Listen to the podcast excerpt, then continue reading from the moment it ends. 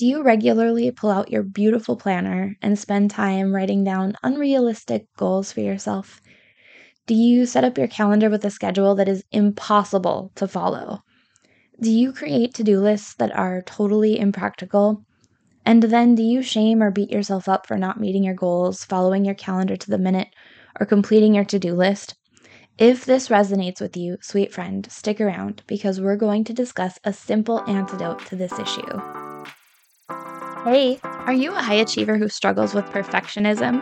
Do you get stuck in the cycle of overthinking? Do you do everything for everyone else because you think otherwise it won't get done? Do you feel like you should come with a disclaimer? Hi, I'm anxious. hey, I'm Katy. Full disclosure, I'm not a therapist, doctor, or mental health professional. I'm just a career mama who also struggles with anxiety.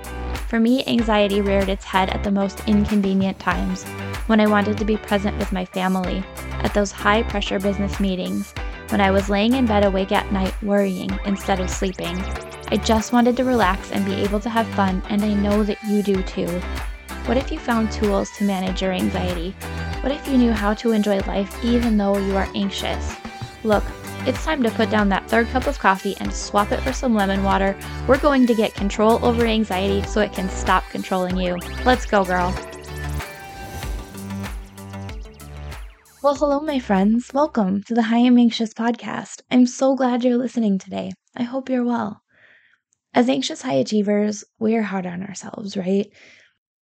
If you're shaming or beating yourself up for not meeting your goals, following your calendar to the minute, or completing your to do list, then my guess is that this self flagellation is completely unwarranted, not to mention unhelpful. Beating yourself up is completely counterproductive, and I think deep down you know that, right? So instead, I'd like to offer you one strategy to try. Instead of filling your beautiful planner with goals, Instead of setting up your calendar with a schedule that is impossible to follow, instead of creating to do lists that are totally impractical, here's the strategy I'm offering you to try tracking. Track what you've actually done. Not what you want to do, not what you think you can do, but what you've done. I want you to stop using that planner to fill it with unrealistic goals. I want you to stop setting up your calendar with a schedule that just isn't doable. I want you to stop making to do lists that you know from the start won't get done. Now, sweet friend, before you have a perfectionism induced anxiety and overwhelm spiral, hear me out. A few years ago, I was struggling at work to make some headway on a couple of key issues I was working on.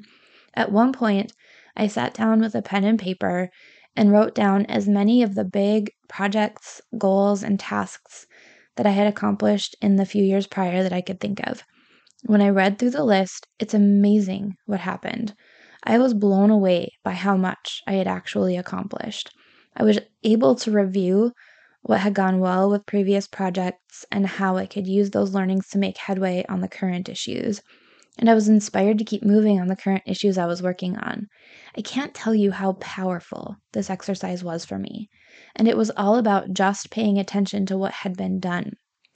I still have this list and I keep adding to it.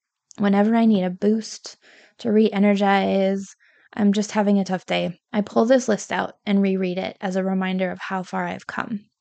Now, I want to take a minute to note here that as a high achiever, you may be tempted to quickly move from recognizing accomplishment to telling yourself all of the reasons you have to not celebrate them. Reasons like you had help in completing the projects, or how they could have been done better, and then moving on to how much more you have to do.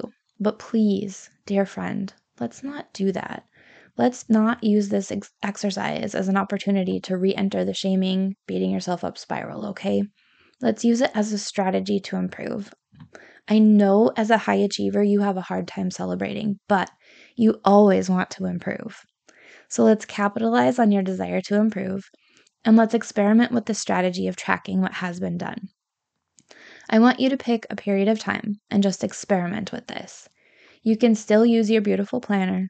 You can still put things on your calendar. You can still make to do lists so you don't forget important things. But for the period of time you've chosen, and I recommend trying one week to experiment with, I want you to consider tracking what you've done. And don't get perfectionistic about what this has to look like. Do it in a way that makes sense for you. If you usually use a beautiful paper planner to write out your upcoming week, instead keep it near you and write down the things you've done after you've done them. If you use an electronic calendar like Google Calendar, which I personally use to schedule out your week, instead keep it open and jot down what you've done. For example, if you spend 30 minutes catching up on emails and returning voicemails, put in a 30 minute block on your calendar and write that it was used for catching up on emails and returning voicemails. If you create a big to do list each morning, instead, as you complete each task, type it into your to do list app or write it on your paper list. The benefit of this experiment is multifaceted. You'll get to see realistically what you're getting done.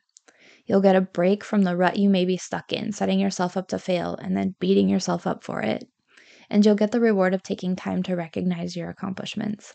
And I'm guessing all of these things may help you feel a little less anxious.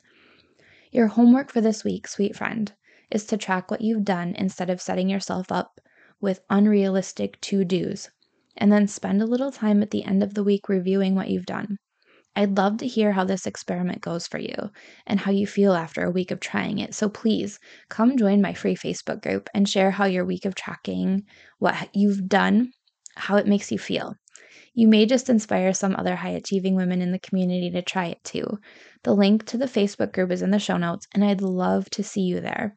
Thanks for being here today, friend, and I look forward to talking with you next week.